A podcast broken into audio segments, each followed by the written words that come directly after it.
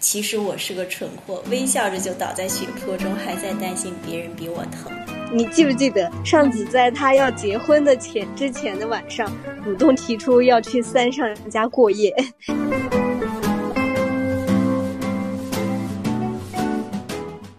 大家好，我们两个又来了，又来聊爱情了。这里是日子要一天天过，书要一页页看的抗焦虑节目，俺也一样。我是小镯子。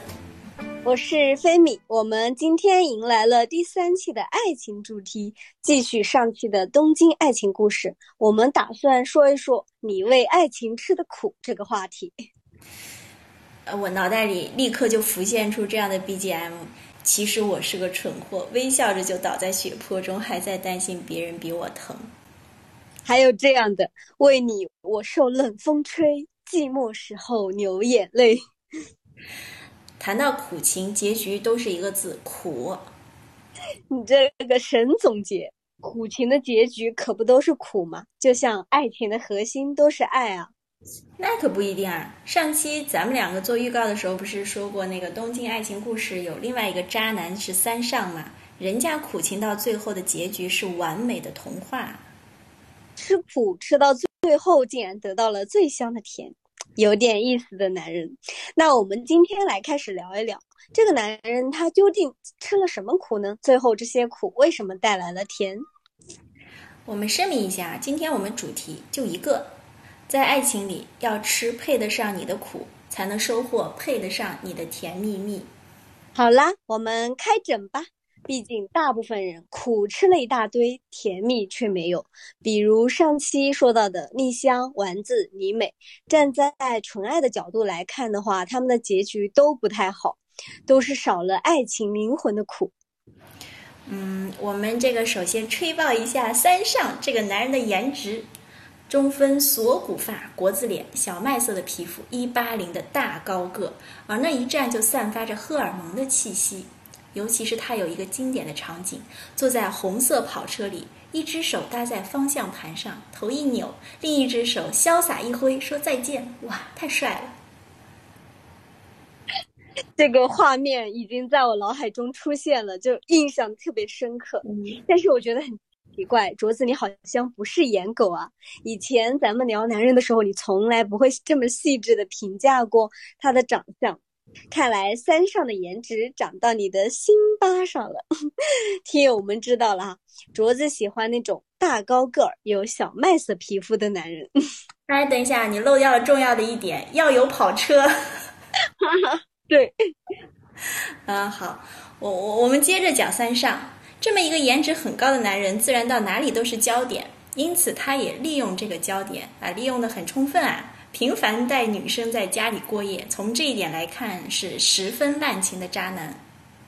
对，呃，也正是因为这一点，李美呢就好像很讨厌他。每一次他见到三上，就会有一种想要说话又不敢说话的样子，好像和这个渣男说一句话就有一种被玷污的感觉。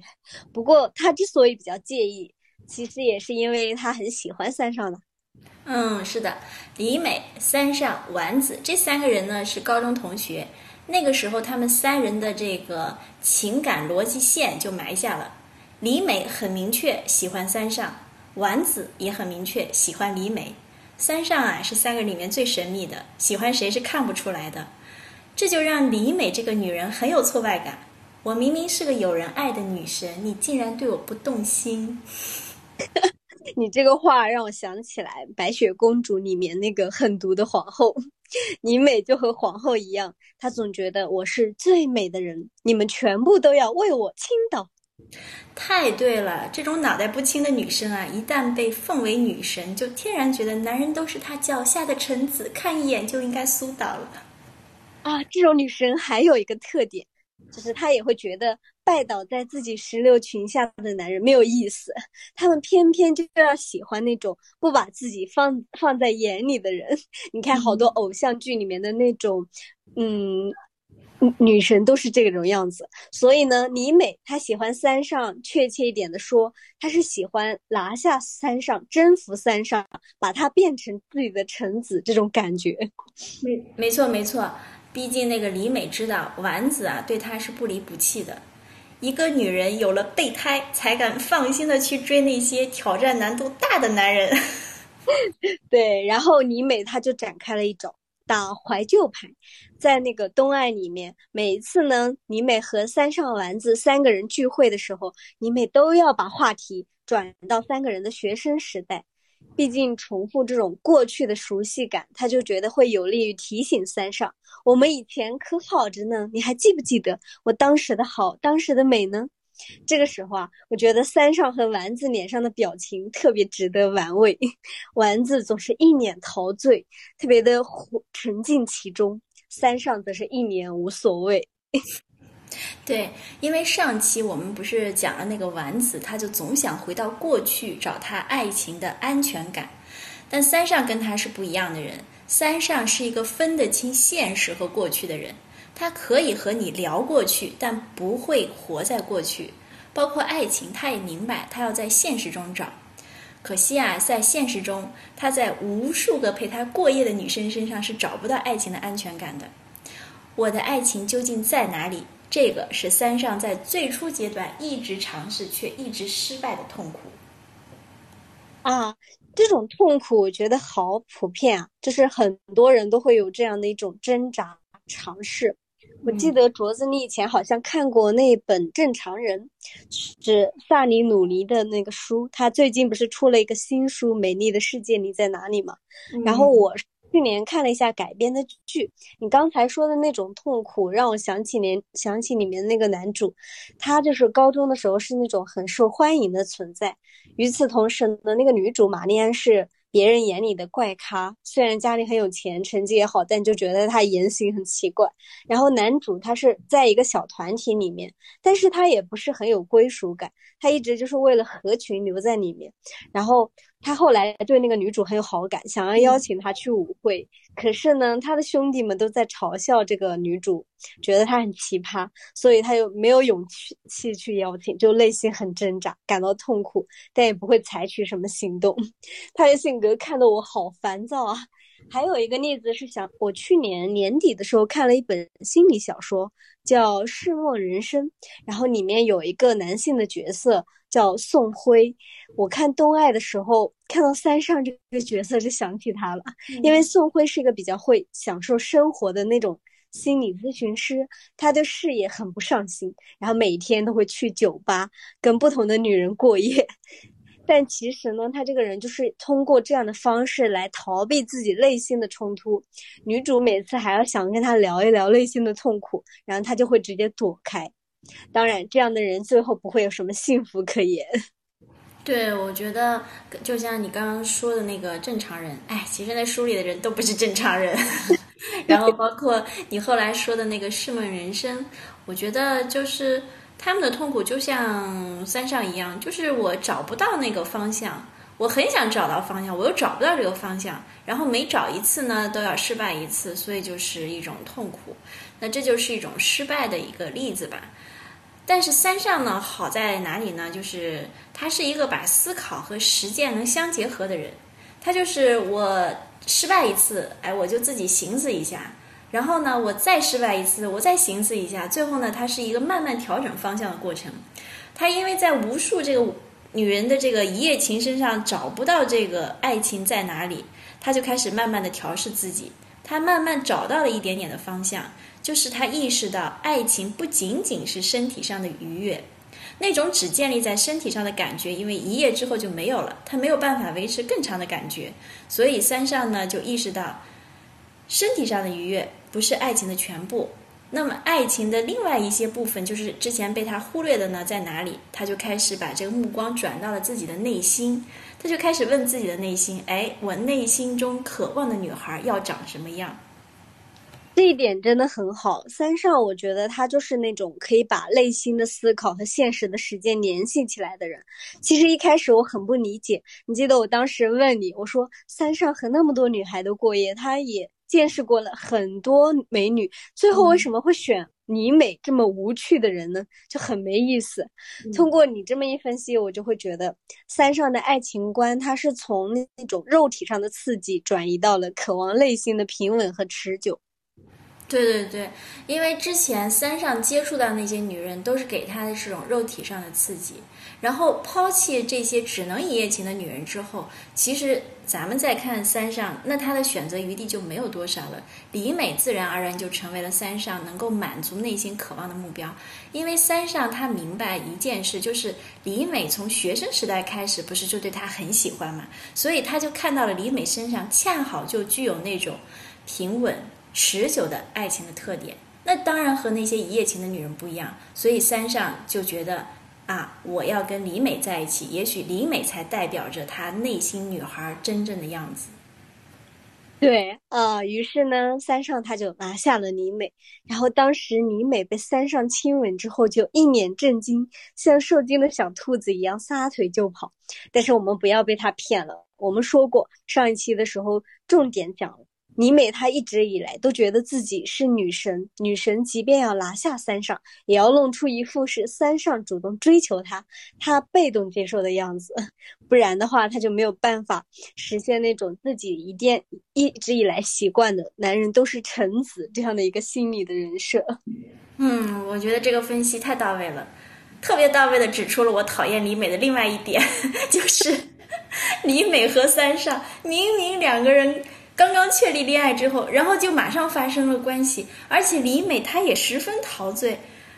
从这里其实就能看出，李美其实是一种追求三上的过程，但是她又要讲究那种我是女神，你们来追我的样子，就非常的拧巴。所以这两个人在一起，我就觉得李美就是还是有一种端着装着的那个样子，就无论怎么样，我再怎么喜欢这个男人，我也要让这个男人就营造出一种。哎，是这个男人先来追我的高贵姿态 啊！真的，倪美这个越分析越觉得很烦。他真的是始终都是感觉戴着一个假的面具，在所有人面前，包括后来在丸子面前，也是一直很端庄那种感觉。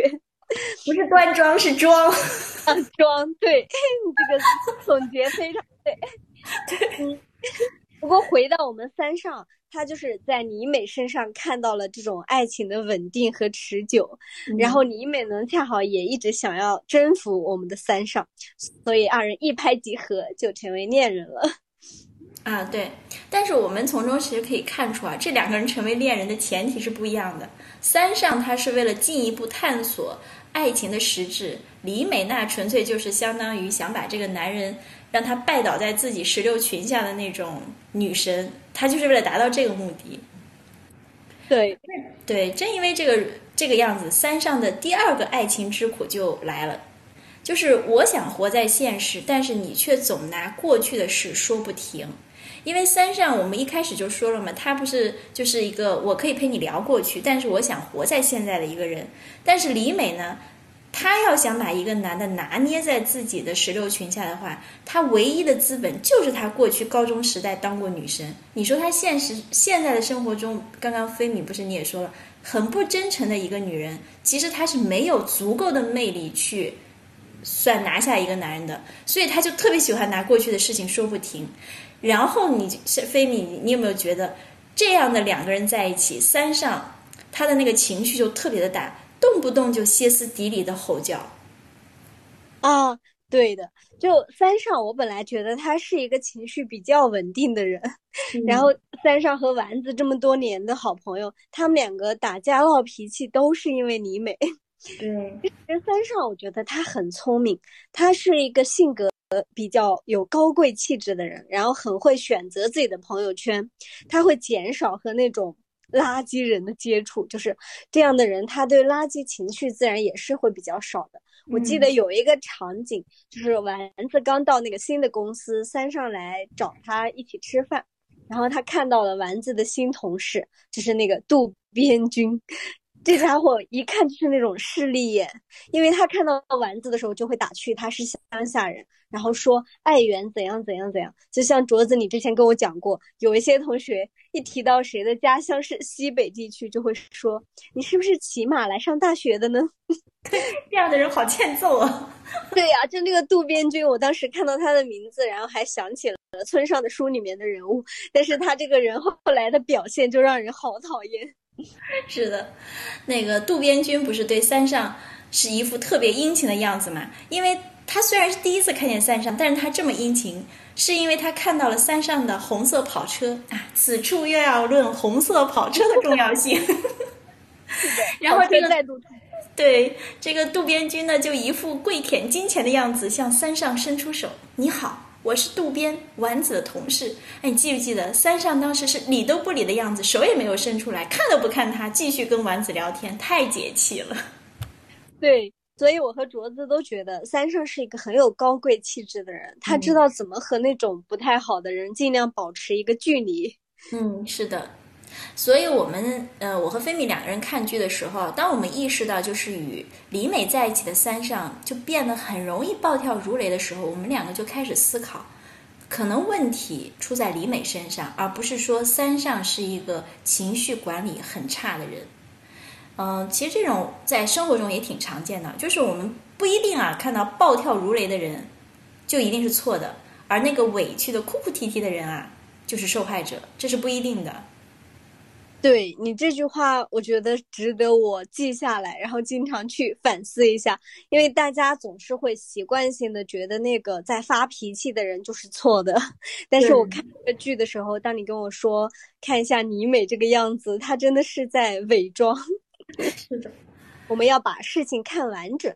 是看看李美，她是怎么把三上折磨到失去高贵气质，然后经常大吼大叫。其实核心的操作就是一个，她就是用过去的事情在捆绑三上。是的，那个但凡剧里面李美看到三上跟其他的女生暧昧，她就觉得就就就马上就爆红灯了，就三上你又要重复一夜情了啊！我要赶紧跟你分手。我们在这里要强调一下啊。不是说我们要鼓励容忍伴侣的那种暧昧。我在这里面，我们刚刚的意思是什么呢？就是指三上呃李美她之所以就是这个红灯爆的这么快，警惕心这么强，是因为李美这个人她一直都拒绝接受三上荒唐的过去。其实呢，我们可以看到和李美在一起之后，三上是有明显变化的。他一呢是就是告别了那些一夜情，因为他也明白一夜情不能带来真正的爱情，所以他才选择李美。如果他只是想睡李美的话，其实早就可以了，不用等到睡过那么多女生以后再去选择李美。这个变化其实就是说明了三上一个感情的一个进阶。然后呢，又有一个很明显的一个特征是，剧里面三上下定决心烧掉了和其他女生的联系方式。啊，当时因为是九十年代，烧这个电话本儿就类似于今天把你的手工手机清空啊，是一个效果。你想想，你把你的手机清空，是一个多么没有安全感的一种方式。其实三上就是想向李美表达，我真的很想在跟你在一起，我真的很爱你。然后我也进入了一个新的爱情阶段，就是渴望内心的持久和稳定。对，可是李美她看不到。因为李美她是其实一直没有接受三上的过去，很很排斥，很排斥。所以李美每次觉得三上不好的时候，她就会想到三上是个花心渣男，上面，然后就觉得分一定要分手。李美的问题是她意识不到每一件一件事情是好感到花心是有一段距离的，不是每一个好感最后都是上床。李美就是因为分辨不出来，所以她觉得简单的。就是简很简单的思路，脑回路就是只要三上不老实，他就会觉得他已经跟别人上床了，就要跟他争吵一番。是的，就是这种虚拟的既定事实，然后就要作为他和三上分手的理由。对，嗯，因为李美她不是一直都不肯接受三上的过去，导致李美对三上的现状就是总是处于不满意的状态。因为他时不时就要用假想的事实，然后去影响他们俩的感情，所以在这种折磨之下，三上并没有就是获得他想要的那个爱情的味道，就是持久且稳定。三上的日子过得并不好，他一直在受伤。比如剧里就有一个场景，就是李美、三上、丸子、丽香四个人不是有一个个聚会嘛？然后结束的时候，李美对丸子呢笑着说再见。三上这个时候看了一眼，心里的醋味很大，因为李美平时对自己就是一副挑剔的样子，总是说讨厌你这儿，讨厌你那儿，不喜欢你这儿，不喜欢你那儿。她很少对三上有这样笑的样子，然后呢，所以他就会想，或许李美真正喜欢的是丸子吧。嗯，是的，我记得这里。对，所以我觉得李美是一个不具有达观的一个人，就达观就是通达的那种观念，通透的一个观念的人。那么对于一个有无数案底、无数历史的三上而言，这肯定就是痛苦的，因为他不可能否认自己的历史，也不可能切断自己的历史嘛。嗯，是的，就在这种一一次次的歇斯底里之中，我觉得三上他是一个很会复盘的人，他就在思考。爱情的苦了，爱情到底怎么样才能持久呢？对，痛苦诱发思考，思考在现实中复盘。我在这一点上，我真的觉得三上特别的棒。其实现实生活中，我们反观一下，很多人其实是痛苦诱发思考，思考又被沉默成本打败。就是那种，我明明知道此时此刻我们俩处的不舒服了，我也认真考虑了我们俩合不合适的问题。然后最后临门一脚发现，啊，我不能解决这个问题，为什么呢？因为我们俩在一起这么久了，分手多可惜啊！谁还不犯错呢？然后又重复那个故事，我们俩不舒服了，我们俩要不要？呃，就是又又要思考合不合适的问题，然后最后又要劝自己一句啊，在一起这么久了，还是别分手了，永远都是这个死死路子。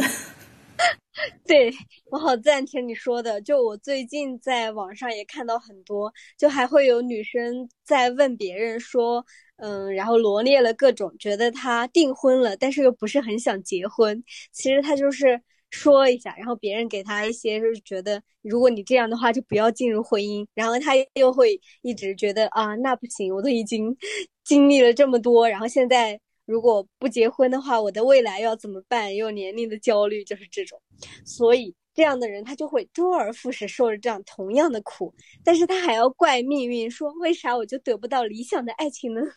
对，其实不是命运抛弃了他，是他没有勇气在痛苦中破茧而出。好在咱们的三上是有这个勇气的，三上呢，通过跟李美的这一次次痛苦的这种你来我往的这个交交往啊。然后最后就明白了一点：被李美捆绑到过去的爱情是没有办法持久的，因为一个不能完全接受自己过去的爱人是没有办法全力开展新生活的创造的。所以最终李美失去了三上。确切的说，此时此刻的李美已经不是三上的一个就是平等的对手了。三上的爱情观又上了一个新的台阶，他碰到了上子。上子的出现，其实一开始很多人就会觉得他和李美一样，都是挖墙脚的。李美从丽香手中抢走了丸子，然后上子又从李美的手中抢走了三上。但是很奇怪吧，很多人就会骂李美，但是很少有人会骂上子。啊，这里面我们要格外的强调一下啊，我们不能因为就是。觉得上子挖走的是三上，然后李美你活该，然后就觉得上子更加高尚。没有同样的行为在不同的人身上都是一样的性质。之所以会有这样的，就是现呃是现实生活中人们会更加的觉得李美应该是更招骂的，是因为我们大家都喜欢丽香，那么就面对那个直接伤害丽香的李美。就更加讨厌一些。那因为上子他没有这直接伤害丽香，所以我们大家对他的宽容程度就更大一些。但是论其这个抢男人挖墙脚的这个事件的实质啊，其实都是一样的。嗯，是的。不过抛开上子的这个做法，我们会发现啊，上子他让三上发生的一个变化是，爱情是自由中的忍耐。三上他是一个很追求自由的人，但是不太会忍耐这一点。对对对，我觉得这个就是刚刚说的那个，为什么说三上碰到上子，就是他的爱情又进入了一个新的台阶？因为对于这个三上而言，自由和忍耐两点要想同时做到，其实是不容易的。我们就从他那个原生家庭说嘛，因为他这个性格其实成长于他的原生家庭。三上的这个家庭条件啊，虽然很好，但是他的父亲对他并不好，平时呢可能埋怨的特别多，肯定他呢又相对很少，以至于呢三上和他家里面的人的关系很不好。正因为如此，三上虽然很渴望那种被温暖的感觉，但是又不希望听从父母的安排来获得温暖，所以呢。三上就是觉得，呃，对一段关系中，既然呢我自由和忍耐两点做不到，那我就是不能同时兼得，那我就选一头。嗯，男孩嘛肯定会选择自由多一些，因为比较潇洒，然后像一个野惯了的孩子。所以呢，这就是为什么他对于感情的那个探索起步就是在于频繁发生性关系这个方式上，因为这个恰好契合了三上的一种纯粹自由的一个心理的一个选项。对，包括他后面不会拒绝女生的示好，或者说潜意识去营造一些暧昧的氛围，就是他和上子在一起，他经常就是会在校园里啊，在哪里就是会去调戏一下，都是一种叛逆的体现，就是那种不要做个好孩子的叛逆。对，然后我们不是后来不是三上又跟李美谈了一段恋爱嘛？他跟李美谈恋爱的时候呢，他是觉得。好吧，既然纯粹的自由没给我带来需要的爱情，那我就放弃纯粹的自由，我就选择纯粹的忍耐。然后呢，他跟李美在一起，发现纯粹的忍耐也没有办法跟李美走下去，于是三上就开始明白一件事儿：纯粹的自由和纯粹的忍耐都是没有办法过好爱情这一生的。所以他要慢慢学习的是如何平衡自由和忍耐。最终，三上完成了这一次蜕变。结局很美好呀，他因为上子，他愿意等待三年，愿意忍受上子父母并不接受他的现实，愿意和上子只是有一个简简单单的不张扬的婚礼。这不得不说是一个现实中我们最愿意看到的童话般的结局，就是只要两个人在一起，即便什么都没有，我还是愿意义无反顾的跟你在一起。对，我觉得对三上来说真的是一个太大的转变。他这样的一个人的话。最初你可能会觉得他跟上子也就是玩玩而已，但是他竟然愿愿意等待三年，就是一直会跟以前完全不一样。他是真的有一个成长。我觉得他之所以有这么大的改变，是因为三上他在上子身上看到了自己，也看到了自由和忍耐的那种矛盾。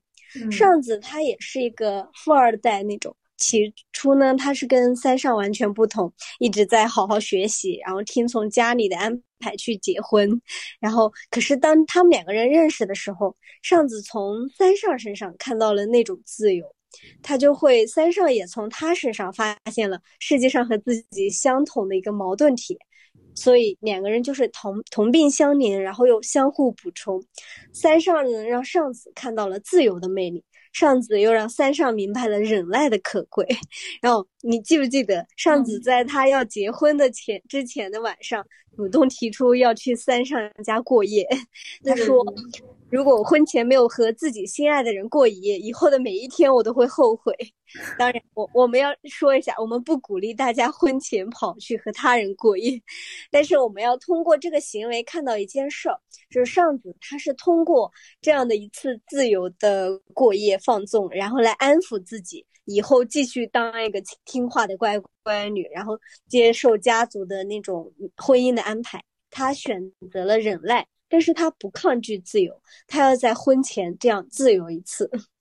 对对对，选择忍耐，但是不抗拒自由，这就让三上看到了他那个爱情的问题，就是如何才能让爱情持久？那答案就在这里面。我一直觉得他和上子的那一夜啊，就不是简单的一夜情。然后我觉得是一种彼此完成爱情探索的过程，那一夜对他俩而言都太重要了。你看他们发生一夜情的时候，那个时候三上不是已经跟李美分手了吗？就代表那个时候他已经意识到了爱情如何持久这个问题，才是他要寻找的答案的一个真问题。那恰在此时呢，上子提出啊，我们俩过一夜情吧。他是你刚刚也说了，上子是要用这种彻底的放纵的一夜的自由。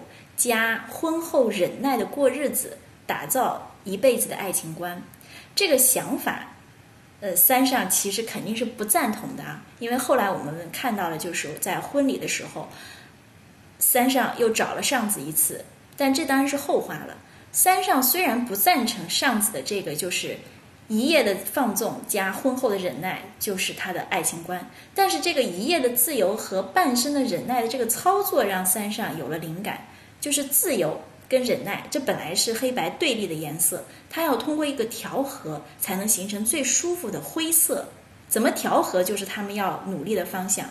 我觉得这才是现实生活中的童话，是不光三上，不光上子，也是我们每个人应该努力的方向，而不是那种就是要么绝对的童话，要么绝对现实的那种对立的二元论。就比如说那个李美和三上在一起，李美其实要的就是那种绝对的童话，你爱我，我爱你，我们两个人最好一开始就像白纸一样，然后一辈子的每一天都要达到一百度的热度，这明显是不可能的。然后呢，三上跟那群女人是各取所需，睡完就走，互不相欠。那这也明显也太现实了，对吧？这也不是爱情。对，然后自此呢，三上他的整个爱情之苦也结束了，迎来了最终的甜。我们回顾一下这整个过程，三上他每一阶段吃的苦，我们都感同身受。比如说。我要的爱情在哪里？你为什么总是对我的过去喋喋不休呢？还有如何经营持久的爱情？可是三上他是一直在现实中复盘，一直都懂得该如何选择，最终才能有这种童话般的爱情。因此，我们觉得呢，在爱情中受苦是可以的。可是你要明白，受苦之后，你要您你要如何做选择，这才是最重要的。否则就只能永远受苦，不可能迎来爱情的甜蜜。是的，因为不是每个人都像电视剧演的那样，我们千万不要被那些电视剧洗脑了。什么初恋就是完美的伴侣，然后哪哪都合适，一辈子到白头。天哪！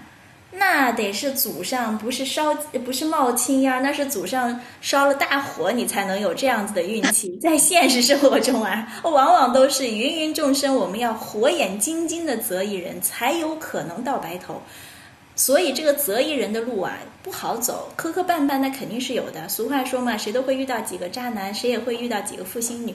因此，我们呢要像三上一样，在现实中检验那些为爱吃过的苦。最终才能拿下让自己幸福一辈子的人到白头。嗯，其实说到底啊，三上最可爱的地方就是他是一直在检验自己的内心，一直在现实中学习成长。一个不断成长的人，他或早或晚都是会解决问题，自然也也能最终迎来幸福啦。对我们说了这么一大堆，其实三上的核心特征就是“成长”二字。